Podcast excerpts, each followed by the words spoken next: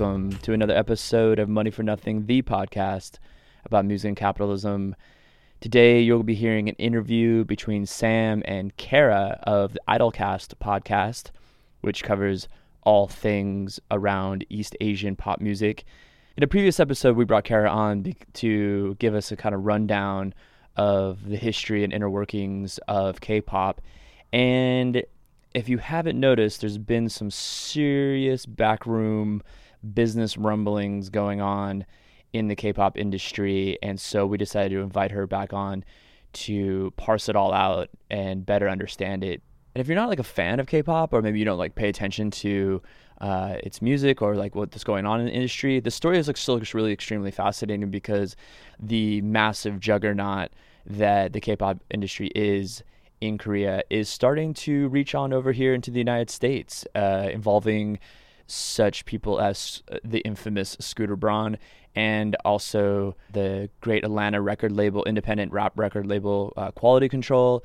And so it's interesting to see that now it's not just the music that's it's not just the music that's crossing over, but now actually some of its business dealings.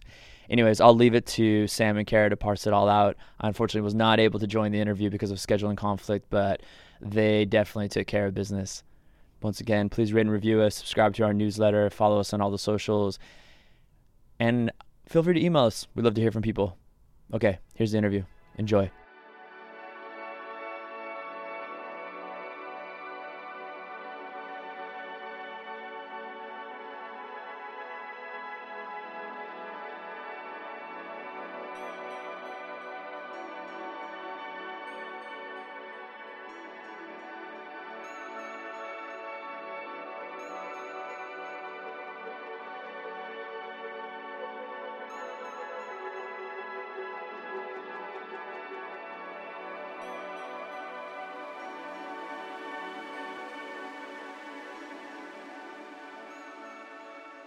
Anyway, thank you so much for taking the time to come on. I really, really appreciate no, it. No, of course. Uh, I was happy, uh, happy that you asked. Um, I'm actually looking into um, SM Entertainment for another episode that I'm working on, so it was good, good timing. Um, this is, I guess, a little bit delayed, but there were all kinds of like, I would say, like a particularly money for nothing rumblings in the I guess Korean music industry, and so of course we had to to reach out to our I guess now resident idol expert for professional opinion on what's going on. Yeah, or what what did happen? Um, yeah, what didn't actually, happen? Yeah, what didn't happen? Yeah, it's pretty interesting. Um, and what's yeah what's what's to come? Um, I don't know how far back you want to start or where you want to start this story. So let's start maybe with the kind of what you described in a um, in a post on your blog as a succession worthy boardroom drama. And maybe we can start by just talking about a, a truly monumental attempted merger and then maybe go backwards yeah. and then go forwards. yeah, no, that's that sounds good. Um, so the the basics of the story that kind of got played out across, you know, Bloomberg News and uh, the Financial Times, among other places. Um, it sort of starts with this um, activist fund called Align that's spearheaded by this sort of ex Goldman Sachs banker and he is one of many, um, or at least a handful of these. Um, I guess I don't know if you'd call them like global global banking people. Um, I'm I'm not an economist, so.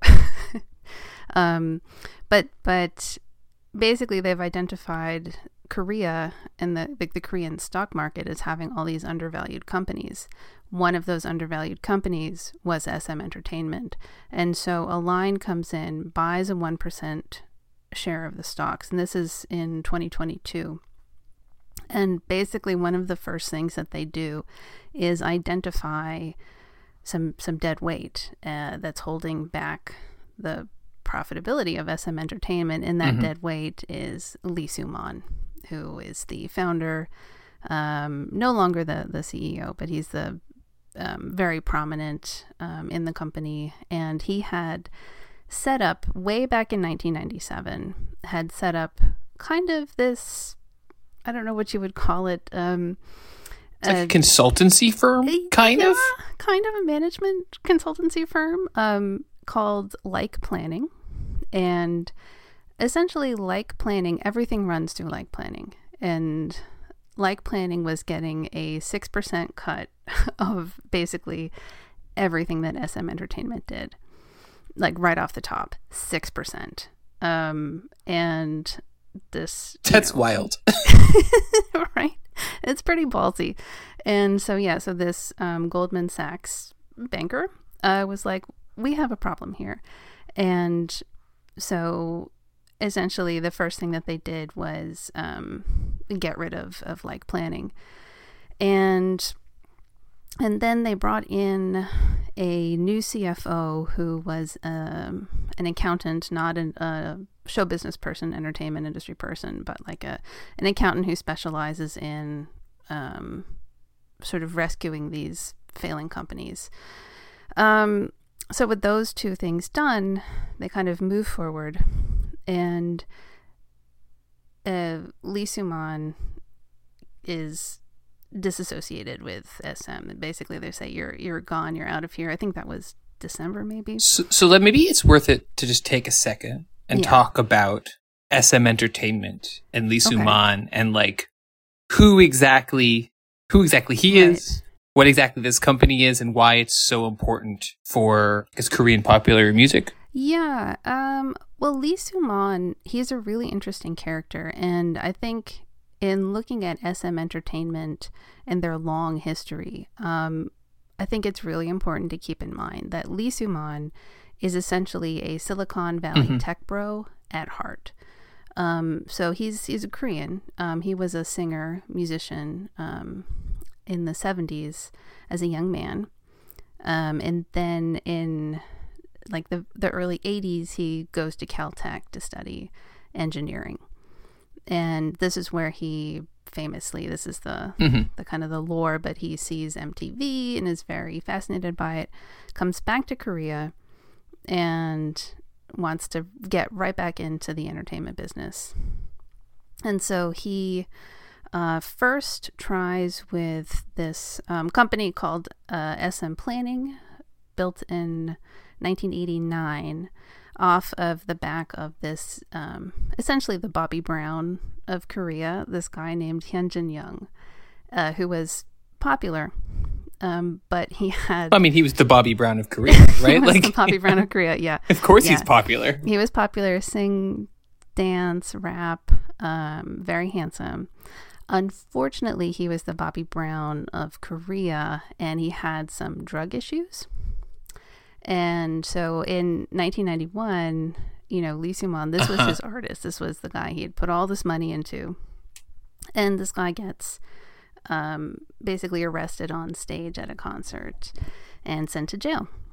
On stage, literally on stage while performing. Wait, on These are the stage? story that I found anyway, um, and I've seen it in a couple of places. It could be apocryphal, but I, I think it's. I mean, print the true. legend. Am I Um, right? right. but the legend is he's performing on stage at this outdoor concert in Busan, um, which is way down in the south of Korea. But these big burly guys suddenly burst out onto the stage and like haul him off, and everyone's just like looking at each other like, "What just happened?"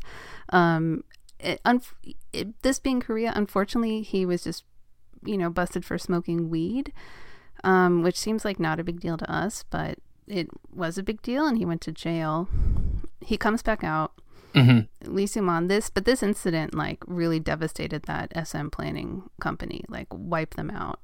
But they try again with Hyunjin Young. And what happens the second time, he has this massive hit record. Everything's going great. I mean, hundreds and hundreds of thousands of copies.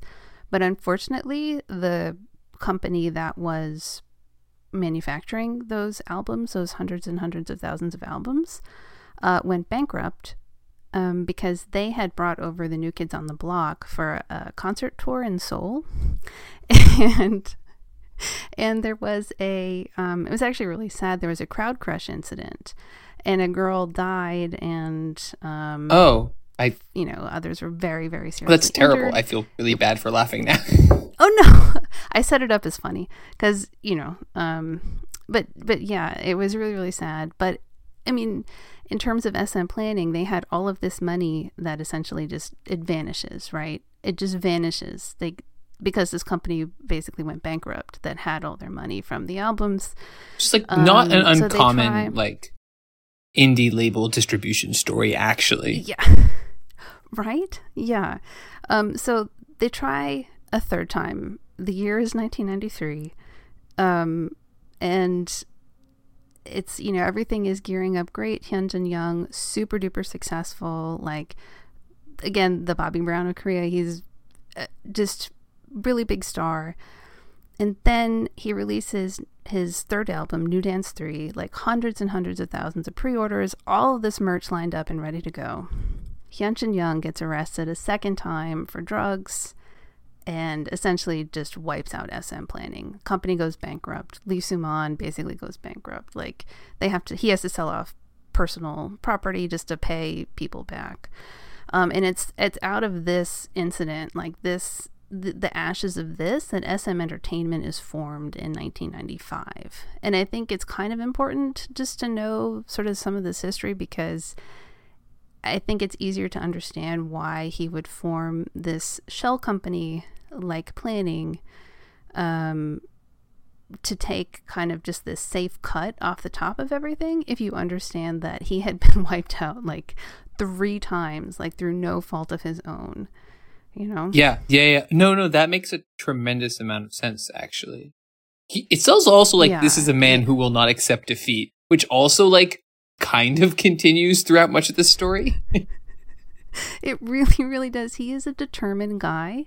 And he's also like he's um like I said, he's like this tech bro. Like he went to Caltech. Like he's um so when he he sees Bobby Brown like on MTV, like his thought is like, well, how can I do this in Korea?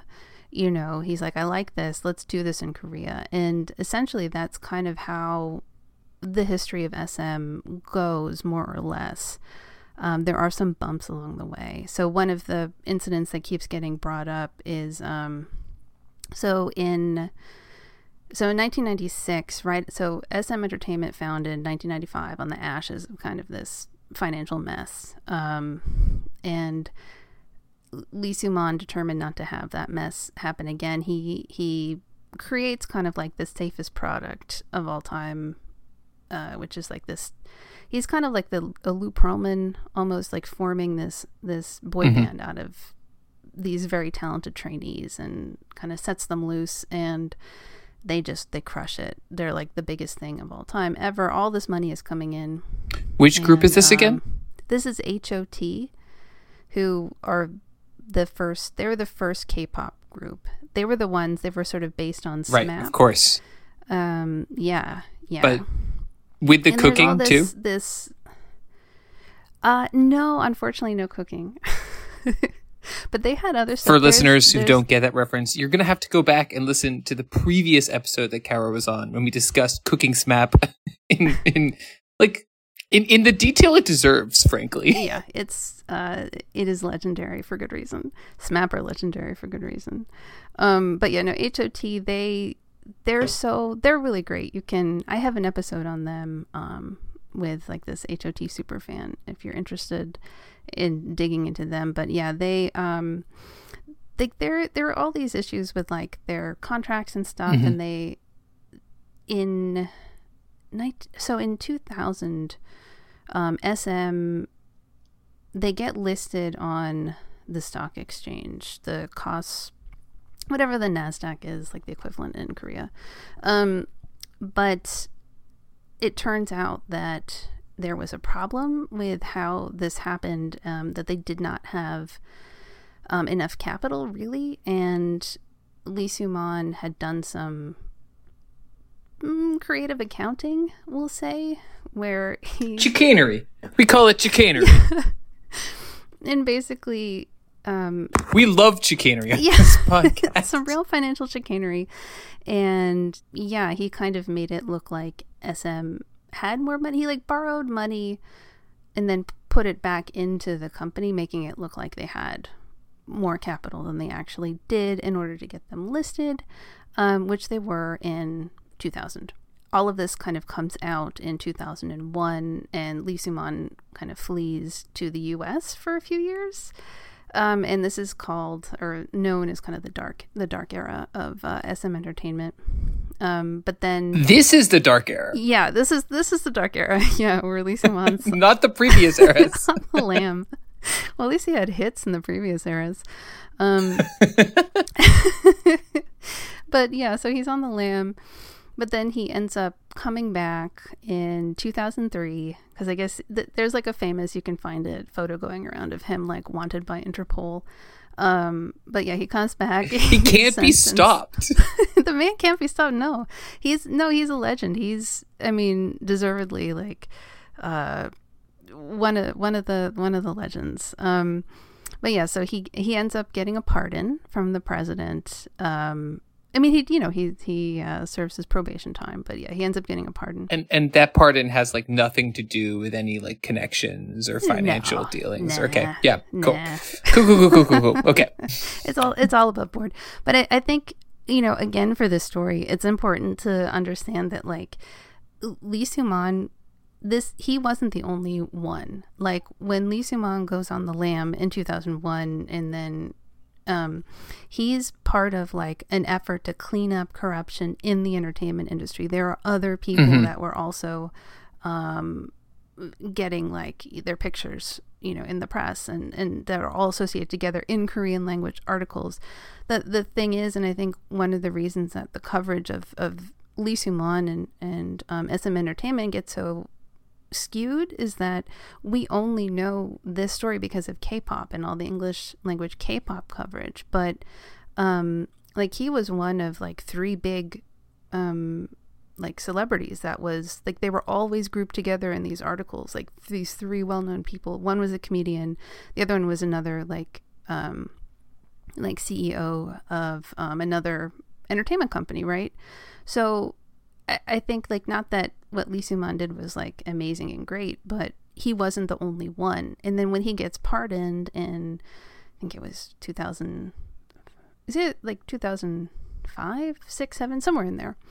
But he was just like one of a list of, of businessmen that got pardoned, right? Mhm, so mhm. this is just how business got done. Like it's he's not an outlier. And I think that that's something that's really important to remember like as we you know kind of go down through the years because I think that um you know that that isn't always conveyed in some of these stories.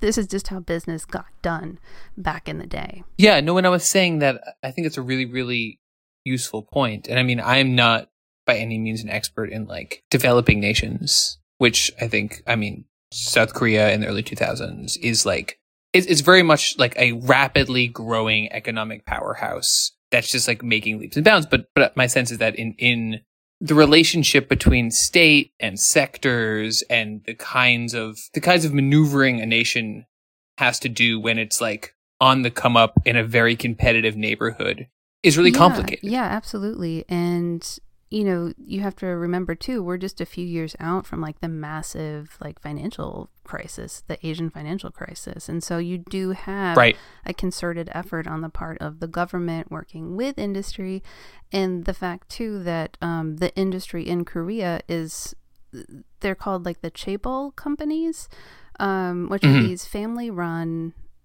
like little um they're like little or big actually like uh they're just these big big family run companies that have their hands in everything. Um so like parasite which people probably saw that movie um is the product of a chaebol company CJ ENM um and so that's you know it's just something that this the the friendly relationship with um, these chaebols with each other, um, with their like the the different arms of all the chaebol companies working together. Mhm, mhm. And then you have just the fact that they are these family run companies. Um, yeah, I mean, in in some ways, this kind of practice still goes on today. Um, where you have like the the different arms will form and then merge together because somebody's uncle needs to, to have a job or get paid or you know like like some cousin needs a money stream.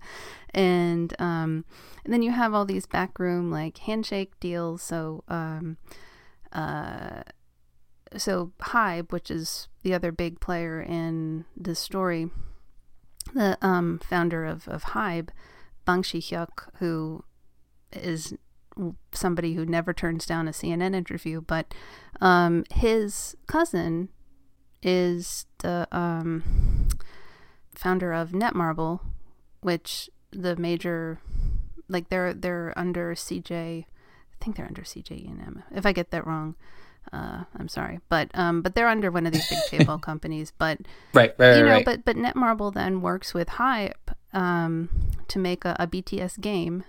Um, and do you think they're getting like the most competitive deal there? like probably not. Um, so you have a lot of the stuff that goes on, and so that's why you know, fast forward all the way to to 2022 that you have this like Goldman Sachs banker who is like looking around this uh the stock market like, at all these companies. What is going like, on? like, wow, there's a lot of like untapped value here. Uh, you know, putting on his like global like capital glasses, like, oh, look at all this. It's like entering the Emerald City and like, wow, look at all this value that's available. Um, because we don't have to pay Lee Soo-man six percent of everything. Like, what are we doing that for? Like, just get rid of this guy. So that's kind of the situation that um little yeah. did they know that Lee Soo-man is not if if they had just listened to the last 20 minutes they of this podcast they would know that Lee Soo-man is not a man you can just quote unquote get yeah, rid he's of. He's not going to go quietly. Nothing can keep him down. Like nothing like jail uh no, Interpol, like nobody. So just really really briefly before we kind of snap back to the near present. So it's 2000 and what? 3 SM Entertainment is back on track And so, just like a, a well? Okay, so what happens? Um, what really happens is the only thing that kept um, SM Entertainment kind of afloat while Lee Soo-man was off um, playing golf in L.A. was it, the the shoulders of the entire company rested on a very teeny tiny teenager named BoA, and they had kind of packed her off to Japan um, and we're like, okay, the, be a, be a star now, and she did it. And so it was essentially BoA and her Japanese album sales that kept SM Entertainment afloat for those years. So when you hit 2003 um, and kind of Lee Soo-man gets back in the picture, that is when a group called TVXQ comes together and they were put together specifically to target um, like the way that they were formed it was like they wanted to attack all of asia at once. And so like their name you could read it in chinese japanese korean. Like they they also got shipped off to japan um, to great success. But it's that is when like that it was really like BoA in japan and then TVXQ in Japan, and then um, that kind of ramps up. Girls' Generation, SHINee, like all of these, you start to hit like the real golden era of what they call, um, or K-pop fans. If you talk to them, they'll call second generation K-pop, and that is where that kicks off. But um, mm-hmm. yeah, and and from there, I think it's pretty smooth sailing ish. So and so they're producing just like idol group after idol group. Yeah, yeah, and like banger after banger. I mean, the like, yeah, um, and they start doing some pretty creative things. Um, like so in, I think it's 2010. Um, you have this thing coming together called SM Town, which is um kind of this brand, real brand unity of getting like all of the groups together um, and they perform in LA, and it's just like this huge, massive success. Um, and it's just stuff like that, like where no one had really attempted that before to bring like a K-pop festival. And um, one of the things that was like noted at the time was that the audience had a very significant number of like non-Asians in it in that LA concert. So, um yeah, it's just stuff like that. And then like I think it's 20 2012 fans are going to kill me. Um that EXO debuts and you know it's all of these very creative things that they keep doing where like EXO is meant to attack like the chinese market and the korean market at the same time but they also for the first time introduce this like sci-fi lore and storytelling because and here's another um player who comes in later but the guy kind of introducing all this lore and stuff is Lee Soo-man's nephew Chris Lee, who would later become CEO.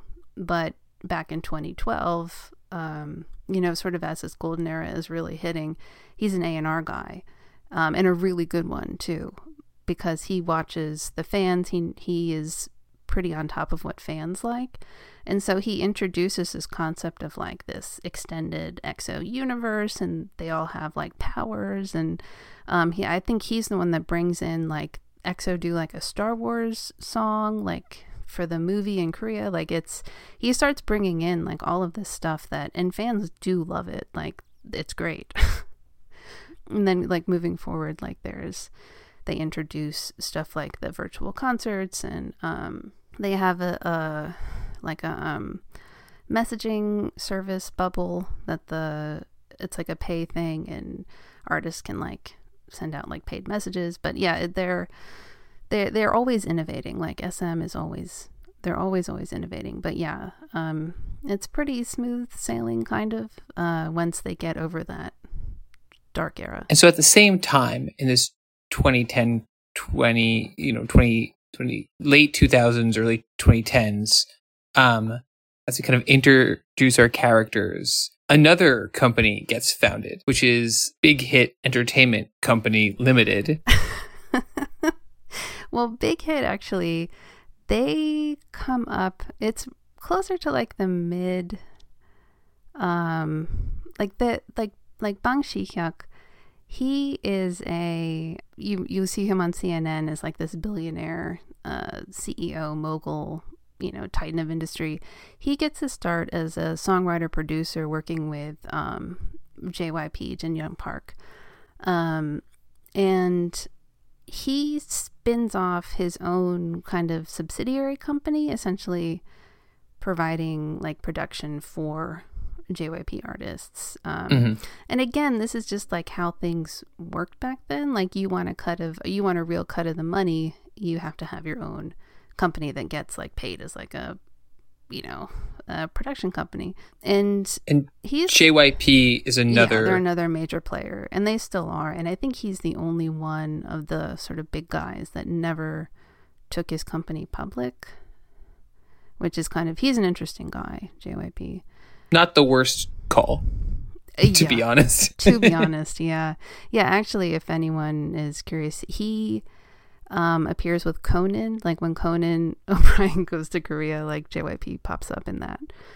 But yeah, so so Bang starts off as like the songwriter producer, and he he originally has this idea for he wants to make like a an interactive like uh like a, a web comic that's gonna have like a an idol po- component, but also a story component and like songs. And like he has this very ambitious idea that completely flops.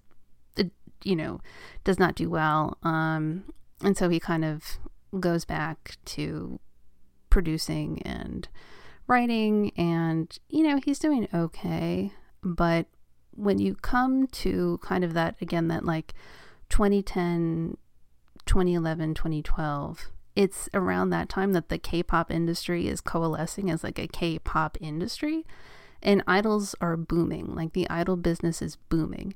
And so um, big hit which had been doing kind of like these ballad groups and very uh, you know we would call it like what middle of the road or like easy listening or you know that kind of very uh, just you know like normal normal people music he sees clearly that like oh if i want to make money i need to be doing that over there um, and so that's where he kind of gets this idea for um, what would become BTS. Uh, there were like there was just this massive boom in hip hop idol groups, like this huge boom. Um, and so yeah, so he gets in on it with his hip hop idol group BTS. And I mean, in fairness, it was a good idea, I guess. Yeah. It was a great like idea. that worked yeah. out. That worked out pretty well for. yeah so so yeah um and, but he again like had some there's like a lot of drama that that went on with big hit there they had a girl group called glam that um one of the members had to quit because it turns out she was a stalker and then another member She was a stalker. she was a stalker Oh, yeah, dear. she was yeah and then another quit because she was caught blackmailing um like this and this uh famous actor what?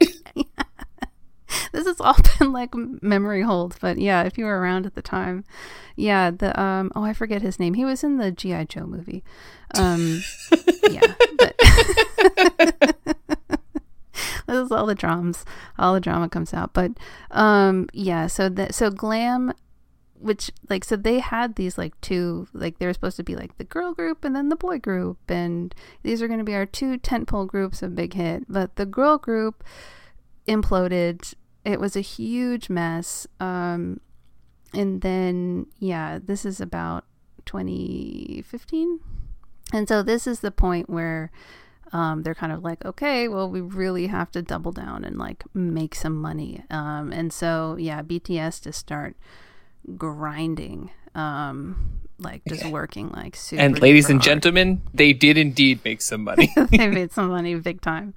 Um, yeah, but but those are kind of the origins of um, like the like the the Bang PD and like and what I think is interesting if you follow kind of the path of BTS is that he does keep trying to to do that like ongoing story. Because there's this whole thing with like the BTS like extended universe that there's um there's now actually a web drama like a web series that's going to be this like what his original idea of like the like like you have the series and you have the songs and you have the idols and we'll have to see if it you know the world wasn't ready in 2007 but we're ready now in like 2023 it'll be interesting So, uh, and the funny thing about Big Hit, if I'm wrong, uh, which is later renamed Hybe, is that unlike SM, it really the BTS show there to a pretty remarkable extent. It's really built around this one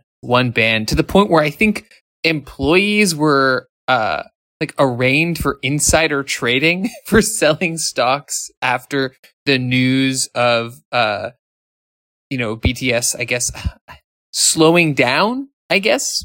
Uh, I don't. It's not a hiatus exactly, but like, no, am I wrong? well no no you're right um and the, it is i would say that that um that wasn't the intention it happened that way but that was not the intention on the part of big hit to have the bts show that that was never the plan No, no, no, no. But but it was they they end up really, and I think that that that what we'll talk about. I mean, I think that that's a really important driver for kind of the story that we're, we're outlining here. Right? Is like big hit is or Hybe is a is a tremendously profitable company with based around mostly around a single artist that is really trying to not stay that way. Yeah, because they have tried.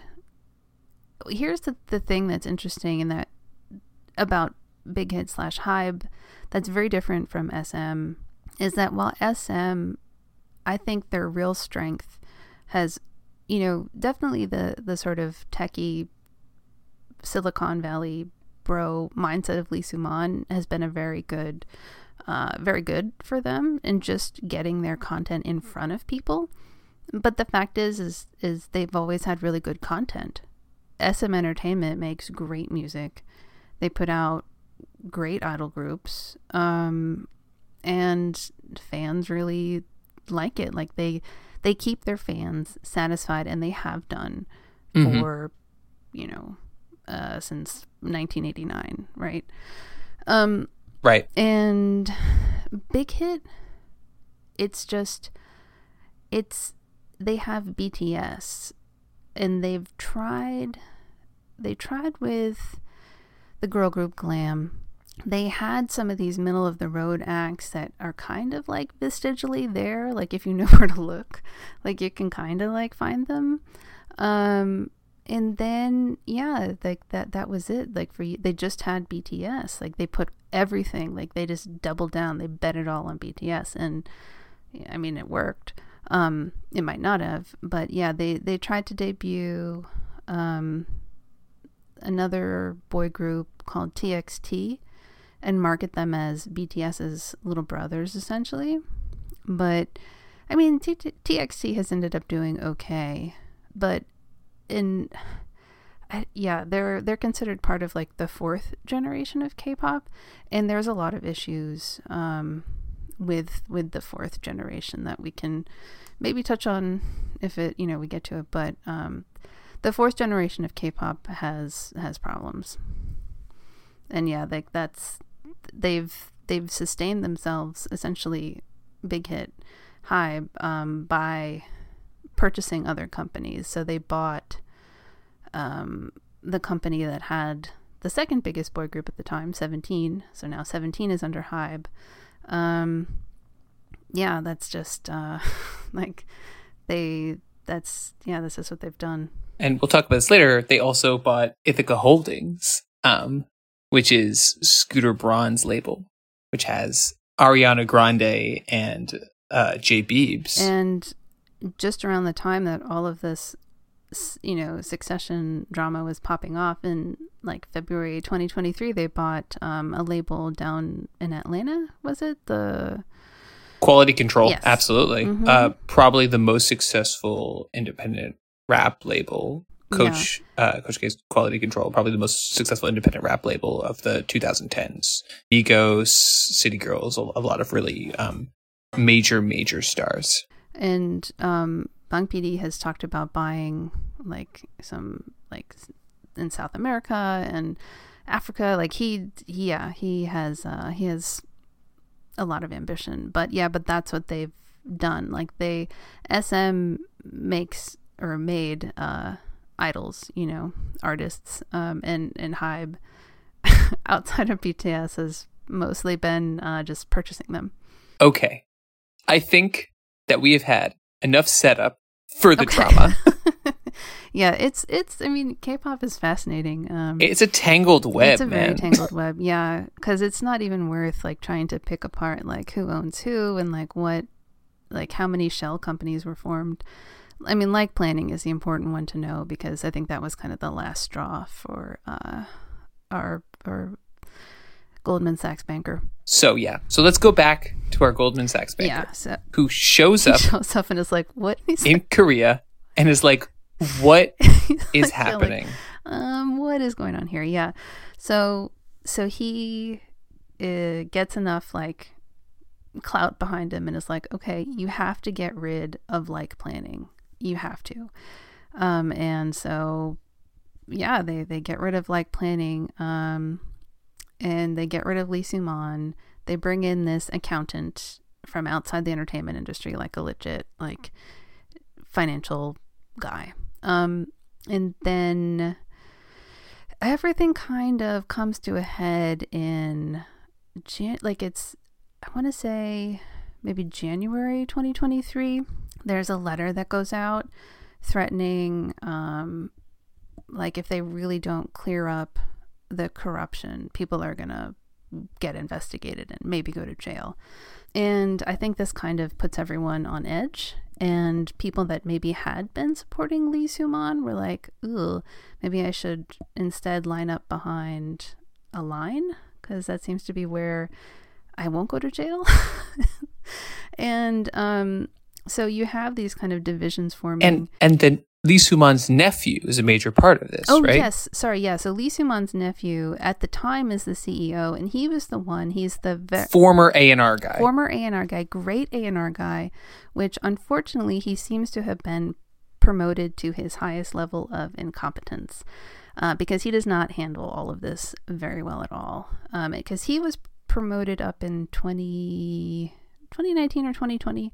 Um, and yeah, uh, things kind of, well, I mean, the pandemic didn't help, sure, but. And basically, from, from my research, it seems like he is technically the CEO, but all the decisions are going through Lee Soo-man's shady, semi shady, allegedly shady, like management consulting company that is kind of like this weird organ attached to SM Entertainment that is making all the decisions. And that is that right? Kind yeah, of. Yeah, kind of. Um, I mean, yeah, yeah, and it's you know, it's it's an organ that I think you know, maybe you don't know what it does, but everyone's been like, well, let's just leave it alone. Everything kind of seems to work, so it, let's just keep it as is. Um, but yeah, yeah. So he was CEO, um, but yeah, the a lot of the like the artistic decisions and all that kind of stuff. It yeah, everything kind of funneled through like planning. And it uh, seemed including that that six percent. The six percent and it, and it seems a little bit right? Like it, to me and correct me if i'm wrong here like you can imagine some of the some of the forces that bring things to a head right? It's what 2020 21 2022 the world's eyes are increasingly on k-pop. They're increasingly on the, massive just like olympic sized swimming pools of cash that companies clearly can produce. And my sense is that SM Entertainment, while like very, very, very profitable, is not is not doing like high levels necessarily. Yeah, they're not doing high levels at all. And it's and I think, yeah, like that's where our align banker comes in and is like, we have a gap here between money coming in and money that could be coming in. And so at, at that point, there is a kind of like a palace coup a little bit, right? Where the the nephew is like, I'm not going to serve as a rubber stamp anymore. We're going to cut ties with this consulting company. Except that Lee Soo-man doesn't just own the consulting company. Lee Soo-man, the founder of SM Entertainment, owns a large, the the largest, I believe, chunk of SM entertainment at like 18%. Yeah. Yeah, he was a majority shareholder. Yeah, and there's another piece here too, um, which is so yeah, you have all of these things kind of getting lined up um, behind the scenes. You know, this letter goes out, people are on edge. Um, and Chris Lee kind of he's really between a rock and a hard place. I, I kind of feel bad for the guy. Actually, I think uh, he didn't handle this well, but it was a tough Look, situation. We all saw Succession. Um, it's not fun. You don't actually want to yeah. be one of the Roys. no, you don't. And so, so yeah, so he's, you know, he doesn't want to go to jail. He doesn't want to. He's like, okay, well, I'm gonna keep my job. I'm gonna go with Align. And what Align wanted to do was um, bring in Kakao, which is like the massive like tech company, huge, huge, like the Google of Korea, basically. And Kakao has wanted to really beef up their entertainment wing um, before taking it public. And if you know, uh, oh my God, Kakao, I sent you the link. Like their big product, um, like was this of 2020 early 2023 was like this AI idol group that were just it's it looks like a bad cutscene. It's terrible. Like no like they needed they wanted that SM content that like quality SM content. And so um Kakao was also flush with money from uh the Saudi like what is it the P PIF it's all over the news today um because they just bought like that golf tournament right and Kakao publishes like games and apps. And there's a they they have their own. I think this is important for when we get to kind of like the implications of this. They have platforms too. So Kakao Talk is this like large platform. I mean, according to Wikipedia, ninety three percent of South Korean users are on it, which seems incredibly high, but uh, yeah, and they also own um, Melon, which is like the biggest. Although I think YouTube may have actually passed it, but one of the biggest, if not the biggest, like um, streaming, like music streaming um, platforms in Korea as well. Um, so, so, they're yeah, like they're massive company. Um, but yeah, like, like they have the platforms, but they don't have the content, uh, which is what SM can provide them. So this seems like a great deal. They have all this money. Um, so yeah, uh, Align and Chris Lee, and yeah, they kind of work with Kakao. Kakao's going to buy. It was like enough shares to get them a stake at the table.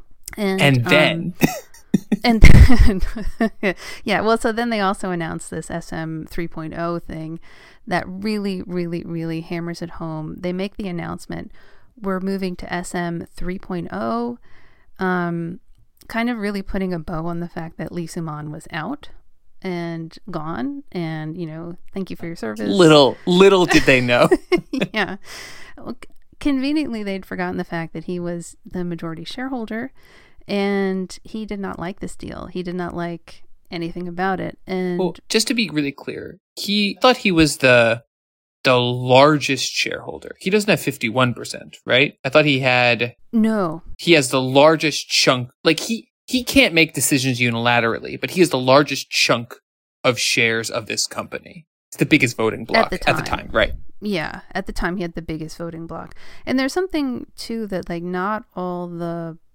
people that own stock can vote.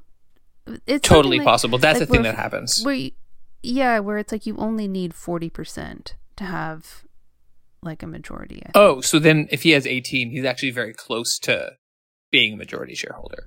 Yeah, but he's the largest shareholder anyway, and so yeah, so he takes SM to court to stop this deal, and which he does, and he also goes to um, Hybe and is like, hey, do you want to be the biggest shareholder in SM?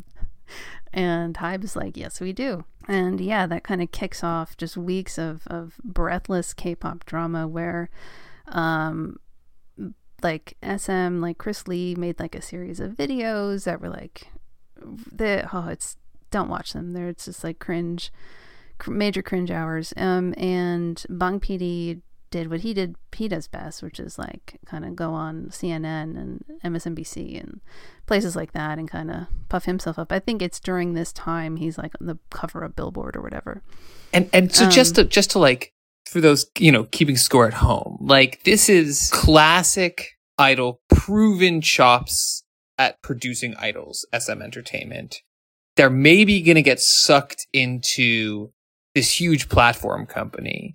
But instead, in like this insane spoiler move, their ousted former chief and founder tries to sell or does sell his, all of his voting stocks to, in some ways, one of the company's biggest rivals in just a magnificent fuck you to his nephew, bringing Hybe within spitting distance of taking over in some ways like the kind of idol factory that they need to produce more content. I mean, in, in a weird way, this isn't exactly right, and correct me if I'm wrong, but a little bit, I, I think of this, uh, Hybe's move in this, right, is like I think of SM as like an old school, uh, like movie studio, you know, right? Like maybe a little bit down on its luck, but like knows how to make movies.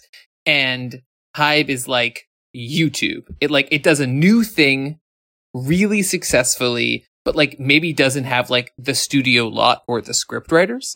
yeah, no, that's, that's a great analogy. I, you know, cause I was thinking too of like, um, sort of what happened, um, at like Disney when like Michael Eisner comes in, um, you know, Disney had been so great at like the 2D animation and like at doing a certain thing, but then they'd been kind of down on their luck. And then you bring in this Michael Eisner and who wants to like get rid of animation and let's do live action and it, it, yeah, it's um yeah, but it's that is definitely the vibe of like a company that is good at one thing, knows what it's doing, has a but it's not maybe growing in the same way that uh, a company like Hybe is. That's like the new the new thing. So now there's this like internal power struggle where like the current CEO of the company is pushing for one deal and the founder and major- largest stakeholder is pushing for another deal.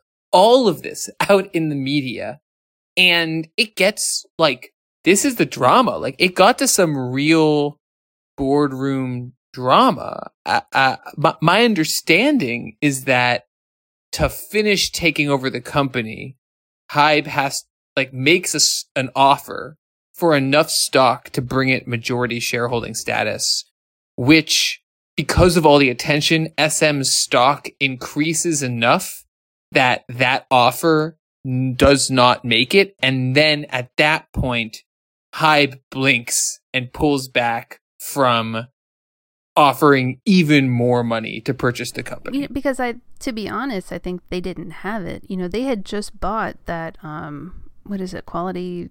Uh, quality, quality control. control, right? Like they just bought that in February before all of this kicked off. Like I don't think they had the money. Um, yeah, they. But yeah, uh, Lee Soo-man got paid though.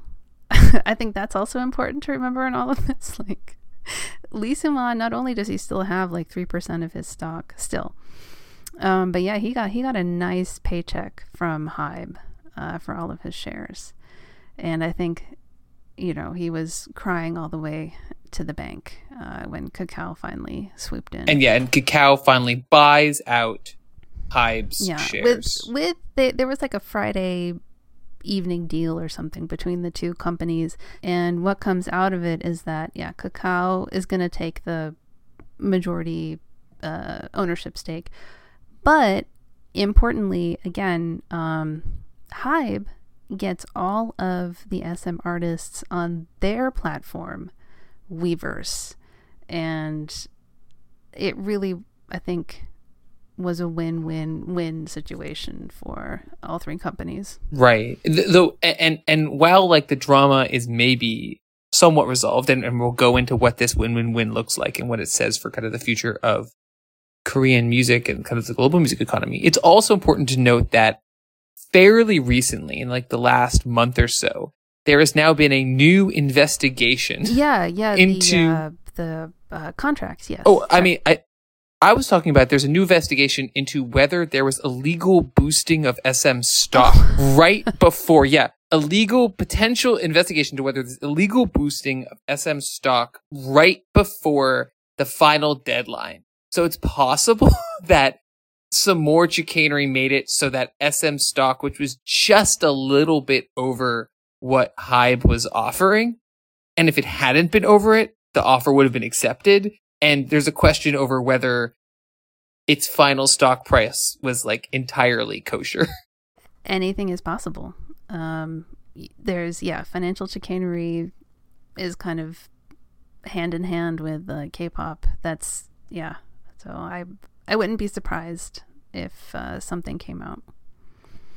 But I was going to say the um, there was another um, investigation into um, SM because it came out three of the members of oh EXO, these contracts yeah um, yeah yeah yes yeah so three of the members of EXO um, came out after all of this went down um, to say that like SM had been not negotiating with them I guess on a, a on a, a fair fair playing field and um, had been like refusing to show them how much money was coming in and, and all sorts of other things. Unheard of in the music industry.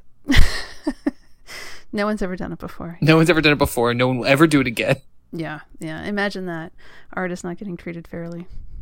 Um, so to start kind of wrapping up this discussion, I think that your mention of Weverse is really, really important because it seems like the the kind of um platformization, IPization, there's a, a kind of shift in that a lot of these moves are heading in the same general direction and kind of reflect, it seems like an understanding by many of the major, major, major players in K-pop about kind of the future of the industry as as as a profit machine as as an entertainment industry really.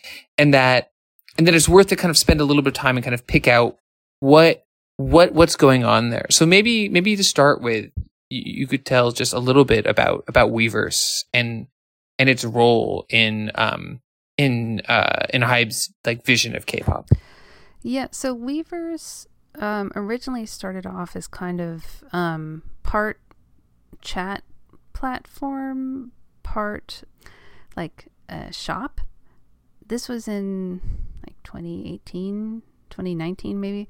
Um, but over the last few years, especially the pandemic accelerating everything, um, has kind of rolled up a lot of functions of sort of the online K-pop sphere that used to be spread out. Things like um, streaming video, um, fan club sales, um, ticket sales, um, yeah, like the the shopping elements. Um, all of this stuff got rolled up into this one platform called Weverse. It's very unwieldy, unpleasant to use. There's a lot of complaints about it, but um, everything is kind of getting funneled into this one app that um, now you have, I think, the majority of the big K-pop acts are, are on it, along with um, AKB48, which is the one of the big idol groups um, in Japan. They keep trying to get Western artists on it, but I I just don't think unless it was like a Taylor Swift that you would really have a draw to Weverse and they they keep adding more pieces um, to this app. Like there's an albums part where you can like buy albums, and and now you have to pay for everything in like the Weverse currency. Um, jelly. But yeah, jelly. Yeah. Uh, and yeah, so they just keep adding more and more functions, but it's very unclear to me. Um, because I went back and looked at like the uh, monthly, um, like what did they? It's like the unique monthly users or whatever that the um yeah and they keep promising way mm-hmm. more than actually turn up and i think I, I think that the problem that they're having with weverse is the same problem that kakao was having with its kind of k-pop content platforms um, is that they just don't have like the content like they don't have the ip mm-hmm. I mean, other than BTS, um, they're just not driving fans onto these platforms in the numbers that they would really need. Um, and I and though they're buying up other platforms, right? I mean, I I, I read yeah. some like incredibly one of those weird things about internet culture is reading like heart-rending stories about entire worlds you don't understand at all, which is like the V Live eulogies. Oh my god that was really sad. I, I have one up. Um, yeah, so V Live was a platform uh, done by Naver, and they yeah, so Naver basically was like, okay, we're gonna sell to Hybe and shut it down, and they they did transfer some videos over, but if you were an artist that was no longer active, um, or for whatever reason, maybe your company had gone under, um, yeah, like you were just out of luck. Or if you didn't have a Weverse account and you had paid for content on V Live, oops, it's gone. Um, it's just one of those things with like these virtual platforms. That, Digital dark ages, it's real. Yeah, yeah. Um, so fans were like frantically trying to download stuff, and I mean, yeah, it's pretty. Uh, yeah, it was a pretty sad, sad day. But yeah, so they they basically they bought out V Live VLive shut down. Um, they had this Weverse video, but you know, it's it just doesn't it doesn't work as well. Um, you know, there you have to pay for subtitles, or that's one of the things that Hybe has floated that like subtitles you used to just get them, um, or fans could add them, but now you're gonna have to pay for them. I mean, it's just all of this like monetization, like really wherever they can can squeeze it in. Um, and and it's yeah. really interesting, I think, because my understanding from from talking and reading your work, talking to you and reading your work is is that like K-pop is about so much more than just the music, right? There's a musical element, but it's really a between a three and a seven dimensional art form. And there's, and, and that fan interaction and the cultivation of fan interaction and different kinds of fan interactions are all tremendously important. And that they're these kind of, you know, universes that, that, that, that there's a sense among especially fans that kind of the, um, the, f- an artist's career is to a certain extent a co-creation between these community of fans and the idols. And it, it does. I mean, from a financial perspective, I mean, it makes sense that there'd be something really appealing for a company to try to bring not just like, you know, selling music or selling concert tickets or selling certain like uh like getting special glow sticks or, you know all the different kinds of like monetary touch points but to bring that entire social universe into kind of like a a walled a walled garden is like an like I can see why that's an appealing plan for for a company, especially if they can get a, a, an increasingly large chunk of the truly major um, idol groups on there. Yeah, absolutely. And this is the thing about SM 3.0, that plan that was announced, is that it kind of, I mean, it didn't have a Weverse component, but essentially it laid out a vision that was very similar to what Hybe is already doing, which if you, you know, knowing that there's this banker behind the scenes saying like, "Hey, we can get more value out of our IP, so let's do what this other company that's getting a ton of value out of their IP is doing." Makes sense, right? And so like the the idea, you know, you have your primary content, you know, your yeah, your concert tickets, your albums, but this stuff is physical, right? Like there's only a certain number of concert tickets and can be sold. I mean, you can sell like online tickets maybe, but I mean, even then there's like a ceiling. Um, and albums, like you have to manufacture them. Like there's a physical album that has to get produced, and we've seen what happened with like the vinyl backlogs and stuff. Um, right? But then Sure. if you can move to that secondary level where you're you're removed from the concrete, you're removed from You're selling community back to the community at some level. at some level yeah and you're but you're also selling um you're selling a vision of this this idol um and this idol group that it's like disconnected almost completely from from the real people and the real reality of of like a person getting up on stage and singing and dancing for you and smiling at you. I mean, one of the things that Hybe has done, and I think that um, is is also in the SM 3.0 plan, is this idea of like, um, so Hybe has created um, these like cartoon avatars of BTS, Yeah. Like digital, idol, stuff. Yeah. and they're using them in place of BTS. Like they have um, their own like music videos, and they have their you can see them on like advertisements and stuff. And unlike a real person, like these cartoons are never gonna get arrested on stage for smoking marijuana in Busan. Like, you know, like you can control them completely.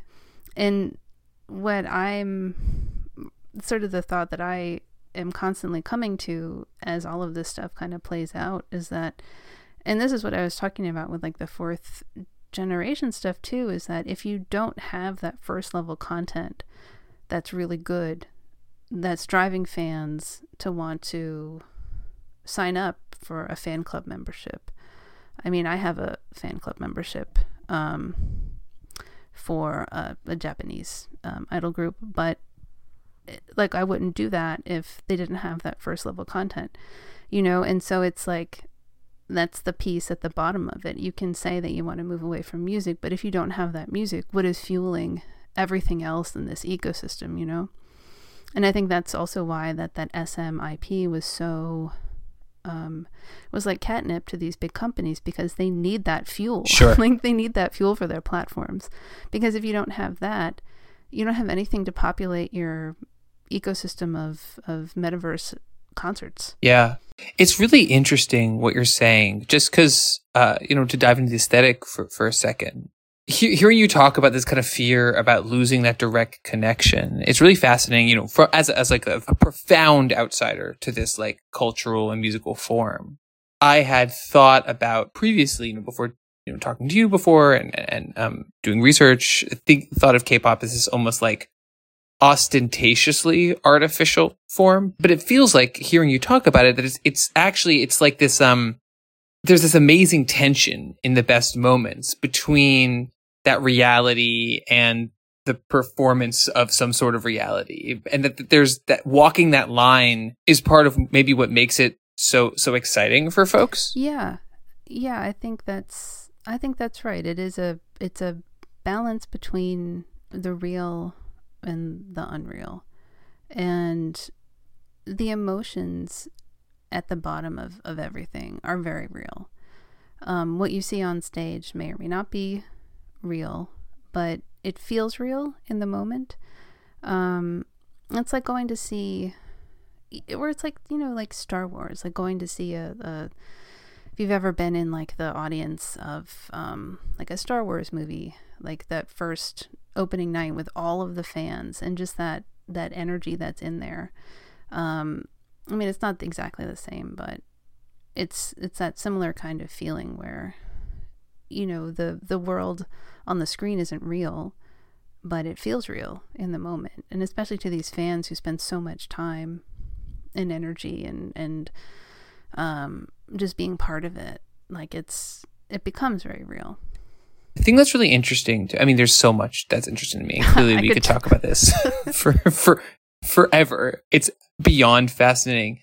But I- I, I do want to kind of go back to to what we said about Hybe's kind of spending spree, right?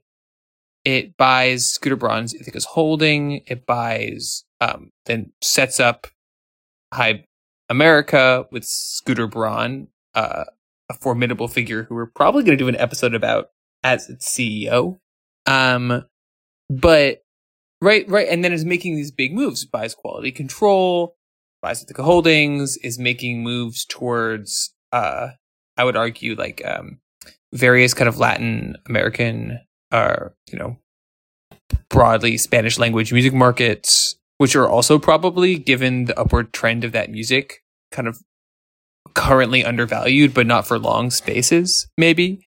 And it, it, it does feel in this really interesting way that like reading that kind of diversification kind of away from the Korean popular music that gave the company its base, it, it strikes me that, you know, it strikes me that, that, that maybe they're making a gamble, right? That with K-pop, the thing about K-pop is in addition to like, there's the SM version maybe, which is at the core of K-pop is like the idol production chops and the relationship with fans and kind of the traditional industry. And another version, which is that it's this like ability to get people invested in a universe and then suck them into these monetized environments. I mean, I'm wondering, you know, reading record, reading reports about Hybe, like whether they're trying to replicate a similar economic structure in different kinds of, of, of, of music markets.